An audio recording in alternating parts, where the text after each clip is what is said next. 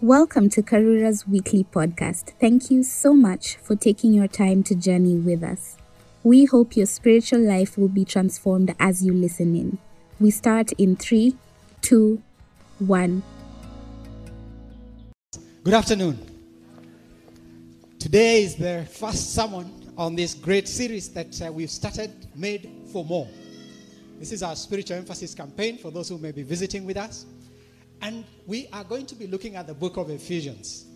I trust that you've already started reading the book of Ephesians. That is the best way that it will help you to actually be able to flow with us for the next six Sundays.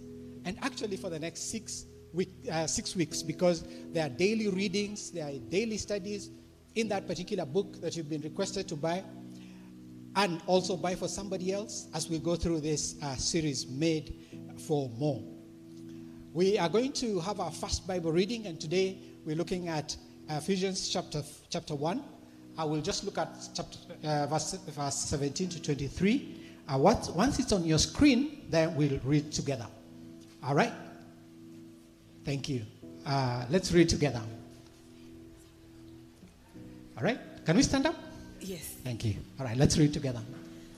I keep asking that the God of our Lord Christ, the glorious Father, may give you the spirit of wisdom and revelation, so that you may know him better.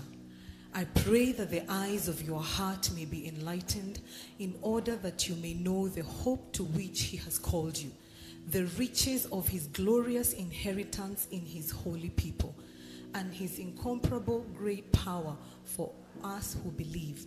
That power is the same as the mighty strength he exerted when he raised Christ from the dead and seated him at his right hand in the heavenly realms, far above all rule and authority, power and dominion, and every name that is invoked, not only in the present age, but also in the one to come. And God placed all things under his feet and appointed him to be head over everything for the church, which is his body, the fullness of him who fills everything in every way. Amen. That is the word of the Lord. Please be seated. I want us to begin by asking ourselves this very question Do you believe in your heart today that you are called to be part of something that is bigger than yourself? Do you believe in your heart that you're called to be something that is bigger than yourself? That is called purpose. People who don't have a purpose just do things to get by, or they just do things every day to survive. But purpose is that ability to be part of something that is bigger than yourself. That was always God's intention for man. When He had created everything, He created man in His image so that man would represent the fullness of God in all creation and manifest God in all creation and achieve far much more than man would have ever thought or imagined. But with the fall of man, you can see him hiding behind figs. Things that were created for him to rule, he's hiding behind them. He begins to live for less. He begins to be almost purposeless, fighting his wife, fighting nature, looking around for small things to quarrel about, running away from God, pushing against God's plans for him. He began to live for less. But the whole purpose of salvation is that God is restoring us back to that purpose that He had from the very beginning. That when we become believers, we begin to dominate, to begin to rule, we begin to serve all creation. And when we live for less, all of creation suffers as a result of our living for too little. But the process of this restoration is not easy because we are fallen, like the worship team told us. Tumekuwa wachafu kidogo. So it becomes a bit difficult for us to even accept that the role that we've been given. It's a journey. I remember last year, at a time like this, I went to our church plant. It was the youngest church plant, our youngest church plant. That is the Kiambu Road campus. And last year I went there and we were cele- they were celebrating their first year. They were still in their formation stage. Uh, quite a number of new, a few new people. They are basically a young generation. Several of them in business. And they didn't have like much in terms of uh, what you can call a church. And then a month after that, actually less than a month, COVID hit. And all churches, gatherings were closed. And in my mind, I thought this church that is still in its formative stage is going to suffer so much. I won't even be surprised if they wind down. They were facing several challenges as a result of that. But something happened in that church, and I thank God Betty over here is one of the leaders in that particular church. Instead of closing and, and, and shutting down and feeling like there is nothing they can do, they decided that we are going to minister to those in need around this place. Because, of course, when COVID came, several people lost their jobs, those in construction, those who are, are house helps going into homes to help people, they lost their jobs, and there was so much need. And this church decided, whatever little we have, we are going into this community and we are going to look for people who have needs and we are going to meet those needs. And every week on Thursday, they would take care of over 180 people to 200 people on a weekly basis. Give food, give various support that there was. Yes, they were young, but they made the basic necessities for those people. People around them soon began to notice what they were doing and they began to join them. Even the same community around, they began to give food to them. And what I thought will run out after a short while began to increase. The community around who were willing, they began to be part of that process. And through their generosity, they were able to evangelize people they would never have reached out to if there was no COVID. If it was just the usual going to church and coming in and going out, that community would never have noticed them. It would never have bothered about them and they would never have reached them. And so I was there last Sunday with a group of people from here as well, quite a good number of people from here, celebrating their second anniversary. And you could see the joy in this church. They did not die, they did not wind up. In fact, they were more joyful. And I want to tell you this is a secret. I don't think they know. At some point, financially, and our finance director is here, we actually borrowed from them in the month of October. Instead of us giving them, we borrowed from them. They did not lack. They were able to meet all their needs. And so when I was there last Sunday, I noticed there were several young people, I had never seen them, around the sound system. About seven young ladies and men.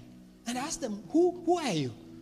And they told them, When we were in need, this church reached out to us. And that's how we got to know about this church. And when we came here, they gave us an opportunity to serve. And so we are serving. These are young people. Some of them look like they were in high school and so on and so forth. Pastor Edna there was preaching on that particular day. And it was just amazing to see what God is doing, not only in this, in this church, but in the neighborhood. Then the Lord began to rebuke me. Why had I thought that this church will wind up, or will struggle, or will suffer? When we began the service, the worship team led us in this song where they say it's not what we see or what we feel, but there is deeper inside. What had happened to me is that because of the circumstances, the church is being told to shut and no gathering, I had begun to settle for less. I had begun to judge things by what I saw and what I felt. What I didn't know is that this thing is a mystery. Deep down in it is God. And why it is a mystery, he says, Those who are weak say, I am strong. And those who are poor say, I am rich. So that in our weaknesses, then God does more powerful things than we would ever have thought about. In the book of Ephesians, Paul begins to unveil the extent and depth of the call on believers to manifest God in the world, even when you feel weak, even when you feel small, even when your age is young. We begin to manifest Him. Paul calls that out to us. This past week, the Americans sent another, they sent another vehicle to Mars. Of course, it was an unmanned vehicle. And as I was reading all those stories of space and everything, I began to imagine myself going to Florida and asking the Americans, could I please get into this uh, vehicle so that I can also go to Mars? And I'm sure what they would have told me is you need certain qualifications. And unfortunately, right now, you don't have them to be able to go into space.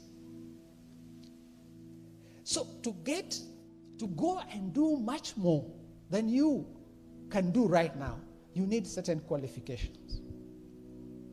But it's not just qualifications, because in that, in that case, they would, they would, if I was qualified, they would have probably let me into that vehicle I go to space.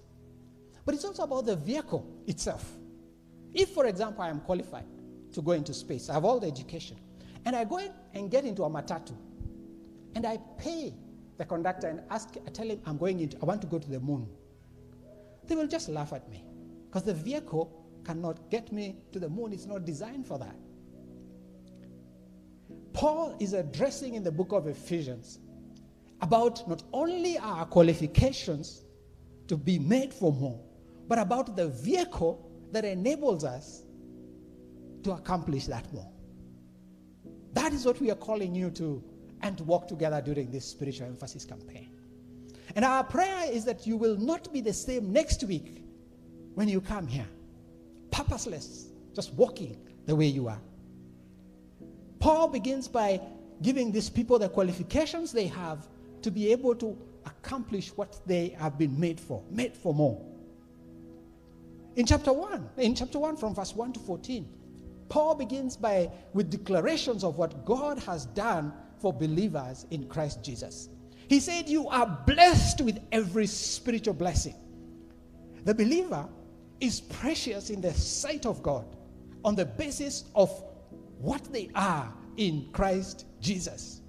The believer has been translocated from the circle of the curse and death which Adam put us in into a new circle of blessing and life.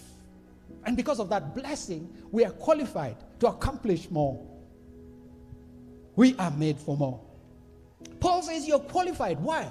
Because you are chosen, not of your own accord, but you are chosen before the foundation of the world to be holy and blameless in his sight. You and I, of our own, we could never be blameless and holy in the sight of God. And this could not have happened before the foundation of the world. But he says we've been chosen. That is something that as mankind, we could never have done it on, in, and of ourselves. He says we've been brought into a new family. We've been brought into a new family line. The old family line was cast. The old family line was a line of death, but we've been brought into a new family line. We've been adopted into the family of God through Jesus Christ. And so our surname has changed completely. He's lavished us with amazing grace, with gifts, lavished everything that we need for us as members of that family. It's a story of the prodigal son who had was messed up, cheerful, fallen asleep, but he's now back home. We've been brought back into the family of God. And that is why we can achieve more than we can think or imagine. In verse 9 and 10, keep your eye on the book of Ephesians. He says he's given us insight into the mystery of God's will that he purposed in Jesus Christ and what he will do in the future times through Jesus and how he will bring all things together again because of Jesus Christ. We believers, we have been given insight, revelation not only for now, but also for the future. And so when we walk in this world, we are not worried about what is happening right. Our past has been taken care of, our present is secure, our future is secure. You see, one of the reasons why there's a lot of corruption in this country is people are afraid of the future. They want, what, what will I do when I retire? I need, I need more money. What, how will I survive?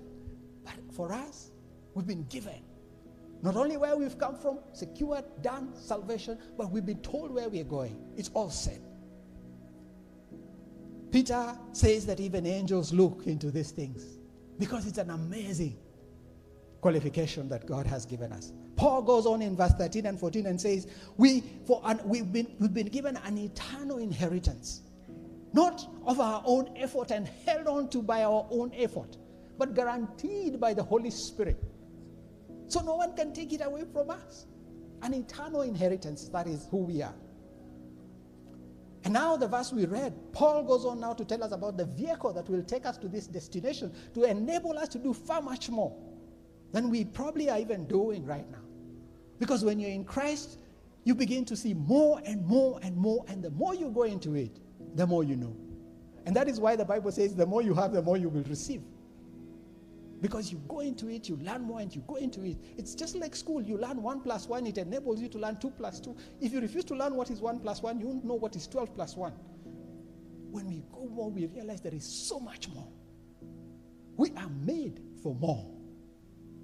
And so from verse 17, Paul says he's asking God, he says, I keep asking God, the glorious Father of our Lord Jesus Christ, to give you spiritual wisdom and insight so that you may you might grow in your knowledge of God. Paul is saying, Yes, you've been born again, but you need wisdom, you need revelation. Because these are things that you need to see. Because we are coming from a place where we had fallen, where we were chafu. And he's saying, for you to understand your new position and to understand the vehicle you are in and how much you can accomplish in the place you are in and in whom you are in. He says, I pray that your heart will be flooded with light so that you will understand the confident hope he has given to those he called, his holy people who are his rich and glorious inheritance. Three things there that Paul mentioned that qualify us to do more. Paul is saying that there is a hope that we've been called to a confident hope because of the resurrection of Jesus Christ, which makes certain our own resurrection, resurrection life. Our life is not just about here. We have a purpose far greater than our lives here. And we are calling people to a purpose far greater than our lives here. It's not just about food and what we eat today and tomorrow and how we survive. No, it is far much more because of the resurrection of Jesus Christ. And because of this hope, our faith is not in vain, Paul is saying here. Because of this hope, our efforts are not in vain. Because the very life of Jesus Christ is alive in us. Because of this life of Jesus Christ that is alive in us, we live a true life which cannot be in vain because of this life that has not that just that does not just begin now in the now, but carries on to eternity. And that life unlocks the potential of what it means to walk in God's power. We have a hope. Paul goes on to tell us that we have an inheritance. Oh, we are, we, we, we are an inheritance, not we have an inheritance. That was earlier. We are an inheritance. Not only do we have an inheritance that was mentioned much earlier in verse 1 to 14, but we are an inheritance. We ourselves are God's inheritance. God has an inheritance in us. Verse 18. God sees when he looks at us, he sees his valuable inheritance, a treasure that has been handed over to him in Jesus Christ, saved in Jesus Christ. And that's why Jesus had to leave heaven and to come here because of God's value for you and for me, woman and man, child and old person. He values us so much that we are in his, his inheritance. He looks and he delights in us when he looks at us through Jesus Christ. It does not matter how messed up you are, how chafu you are, how much you had fallen. We are precious to him. In, in the Old Testament, the Bible says that whenever whoever touches the, the, the, the, the, people of God touches the apple of his eye, the apple of your eye, the most sensitive part, so to speak. If anyone wants to touch your eye, you'll find a way of protecting yourself or even dealing with that person. God is saying you're so precious to Him, you're such an inheritance to Him, that He will not allow you to live for less, but to be what you are supposed to be. You know, some people think that they can get to God and can find their identity through being good, and therefore God will accept them because they are good, and then they can be able to do God's work. The problem with that is when the data of sin begins to come because we are fallen beings, then your, if your image is based on how good you are, how moral you are, then you are down, you are done. Because the Bible, in this very book, in chapter 6, it says, For our struggle is not against flesh and blood, but against the rulers, against the authorities, against the powers of this dark world, and against the spiritual forces of evil in the heavenly realms. You and I, as human beings, we cannot manage against those powers. And that is why Paul, in the book of Romans, chapter 7, verse 18, he says, The good I want to do, I do not do because of the power of sin. And so God is calling us to something that is far beyond us. And we can be able to accomplish this not because we are strong, not because we are good, but because of God. We are the inheritance of God. You know, in the book of Exodus, chapter 39, verse 6 to 7, when Moses instructed Aaron how to make the priest's garment, he made an ephod. And when the priest would go into the Holy of Holies once a year, on the breastplate of that ephod were these precious stones. And on those precious stones was inscribed the names of the tribe of Israel. And so the priest would go into the Holy of Holies and bear before God the names of the tribe of Israel. And God would look at it and he would be pleased. And he told the Israelites, I have chosen you not because you are big or you are strong. I have chosen you not because you're holy, but in fact you're a stiff necked people. I have called you to myself by my own sovereignty. You are my inheritance.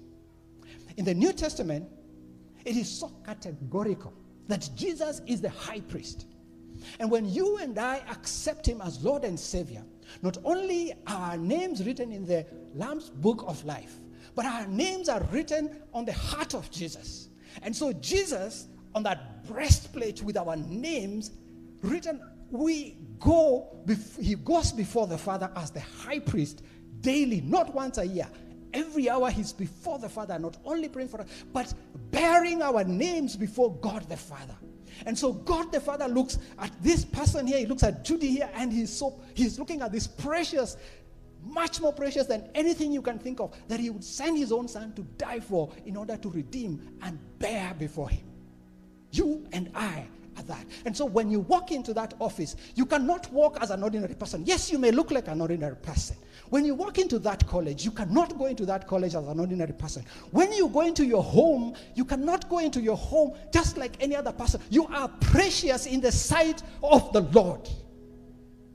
In fact, in the Old Testament, he says he sings and dances over you, he rejoices over his inheritance. That is who we are. Paul, verse 19, he goes on to say, I also pray that you will understand the incredible greatness of God's power for us who believe in him. This is the same mighty power that raised Jesus Christ from the dead and seated him in the place of honor at God's right hand in the heavenly realms. Now he is far above any ruler over any authority or power or leader or anything else, not only in the world, but also in the world to come. God has put all things under the authority of Jesus and has made him head over all things for the benefit of the church. And the church is his body. He is made, it is made full and complete by Christ, who fills all things, everything with himself. From verse 19 to verse 23, Paul is now talking about power. I could only imagine that shuttle taking off from the earth and the power that it had that a matatu cannot have. He's saying that he's praying that we may see the immeasurable power of God towards us. That is what I didn't see when I was sitting on Kiambu Road campus. The immeasurable power that was at work in that particular church. The incomparable greatness of God's power for us who believe. His power is at work towards us, in us, and through us. That is what happened to Kiambu Road campus. The power of God was in them. Not the things I could see, not the things I could feel, but the deep things that were happening in them. And these are the deep things that happen in us as God's people. In verse 19, he calls us for the same. You see, that's why we cannot settle for less. That's why we are made for more, my brothers and sisters. And that's why we are calling you to walk with us on this series as we go along, studying the book of Ephesians and understanding God's mind for us. In Matthew chapter 28, verse 18, when Jesus is sending out his disciples, he says, And lo and behold, I am always with you. He's not just sent us and leave us alone. He sends us and he's with us every day, everywhere. Paul goes on in, to declare that God's power is most exemplified in verse 20 in his raising Christ from the dead. The last enemy, death. What we fear most. We've just talked about death. The last one week, death of our loved ones, even Pastor Ngare losing his own sister. That's what he was supposed to be preaching here, but he couldn't. This is the last enemy. We cannot do nothing about it. But God, the, the, Paul tells us that the power of God is such that it raises Christ from the dead. And in raising Christ from the dead, he will also raise us from the dead. God's power is such that it's of such surpassing worth that he raised him from the dead. That is the power that is available to you and I. That's our vehicle to accomplish far much more than we could ever think or imagine. This power is so rich, Paul says from verse 19 to 23.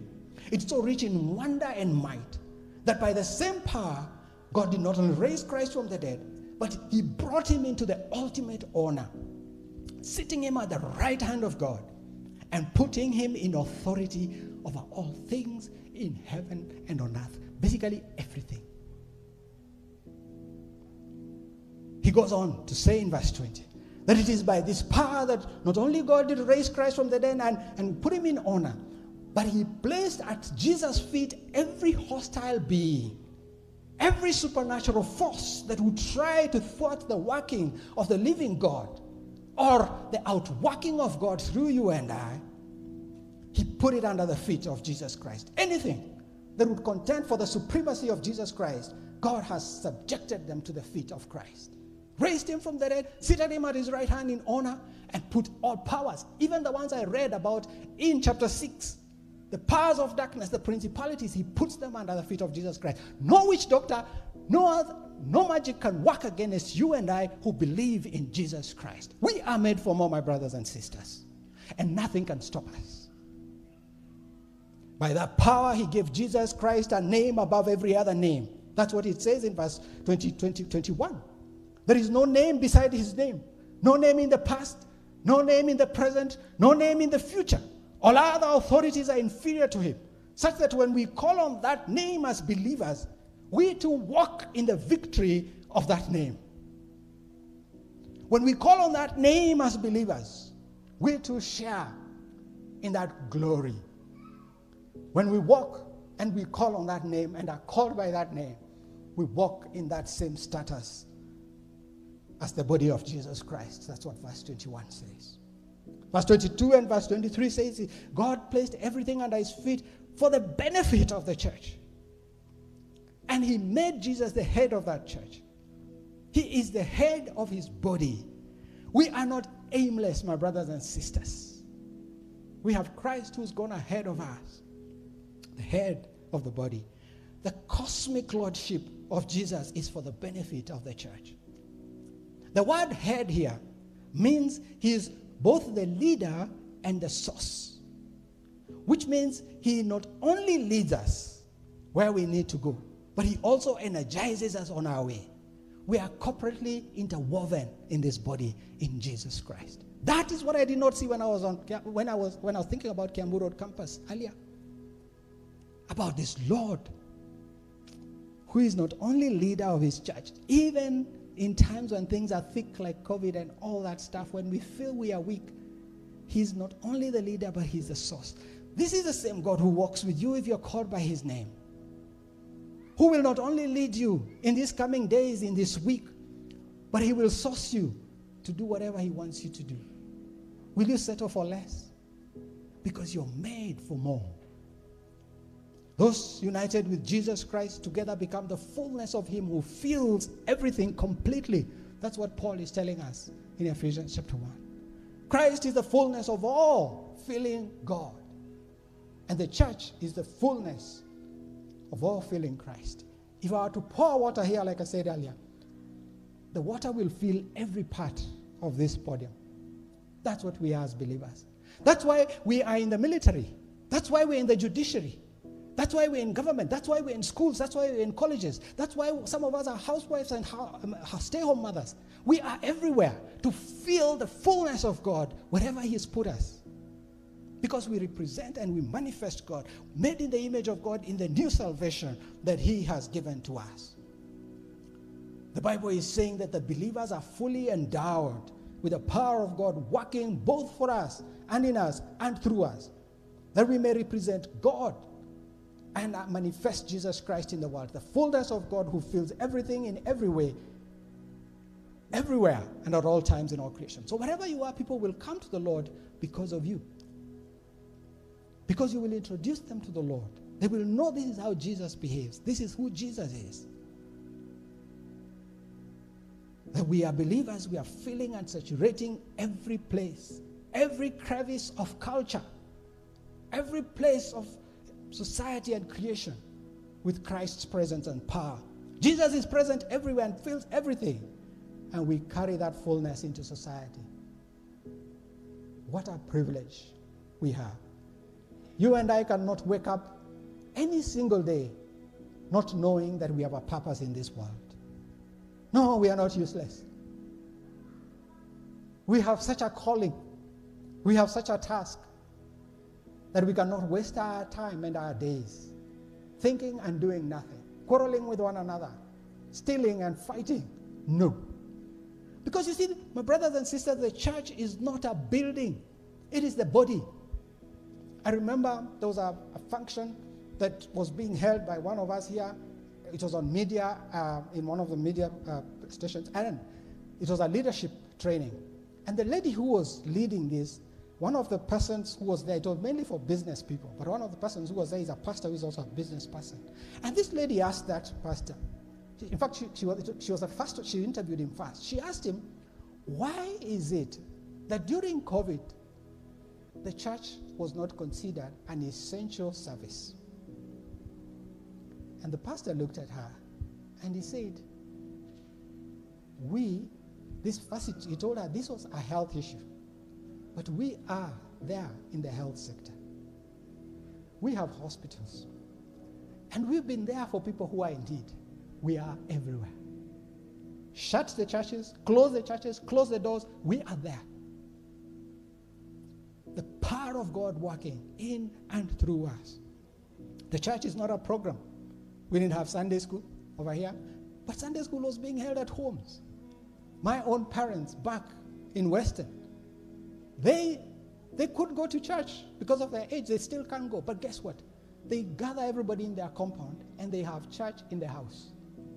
And one of the persons over there, my father tells me, who he never thought could preach, has almost become a pastor. And they gather their offering and take it during the week to the church. We are everywhere. We cannot be stopped. We are made for more. The people of God, saved by the power of God, for the purpose of of God through the power of God. Paul envisions a church centered on Christ, empowered by Christ, conveying the will and presence of Jesus into every part and corner of society. That is the glorious role that you and I have been called to in this process of restoration, redemption, and reconciliation of all things. So you cannot walk around and go doing things looking down. No. We are much more than that. We are too good for that. What does this matter? It means that as believers, we cannot settle for less. We are made for more. How will we respond? As believers, we must not settle for little. By limiting God and His working the way I did on Kiambu Road campus, limiting God and His working in and through us, it becomes counterproductive, not only for us as human beings, but for all creation, like we saw for Adam. That, my brothers and sisters, is what Jesus gave his life for. For this union that would multiply in the world that he came to reconcile. So that one day the whole world may know his fullness through his people, you and I. The fullness of Christ cannot be experienced through the church if any of you, as part of the church of Jesus Christ, have not given yourself over to this glorious calling upon your life. It cannot be. You cannot just live for yourself. You cannot just live for your neighborhood. Our world is big. Our call is big.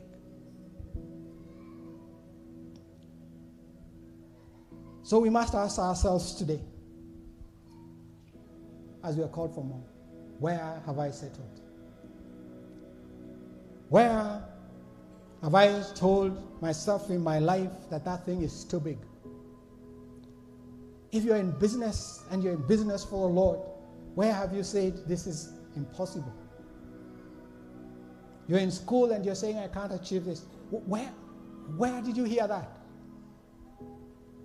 The Word of God is telling us a totally different story. We are made for more. And my prayer is that no one will come back here next week how, doing the same thing you did last week or being the same person you did you were last week. But there will be a difference, there will be a change. Today, my brothers, is the day we change our tune so that God can be God. So that we can be who we were designed for and created for, made for more. So, over the next few weeks, six weeks, we are requesting you to spend intentionally time studying the book and the book of Ephesians. There are daily devotions in that book that we are asking you to go through that you may understand who you are. It may take about one hour of preparation or more as you discuss also in your small groups, in your community life groups. If you don't have one, please join one so that you can encourage one another. And as you do so, please remember to tell us some of the things that God is stirring in your heart so that we can pray for you, so that we can walk with you. Yesterday, in this very place, we had several leaders of this church just among you who were here yesterday. And the whole thing, the reason they were meeting yesterday is basically to ask themselves this question How can we do more in order to fill the world with the fullness of Him who fills everything in every way? And as Judy comes to close, I want to ask those of you who don't know the Lord Jesus Christ, I just want to tell you you're missing out. And even though you may pretend to be made for more, a day comes when that thing called death comes and everything you have just goes to waste. But you can be far much more because of Jesus Christ.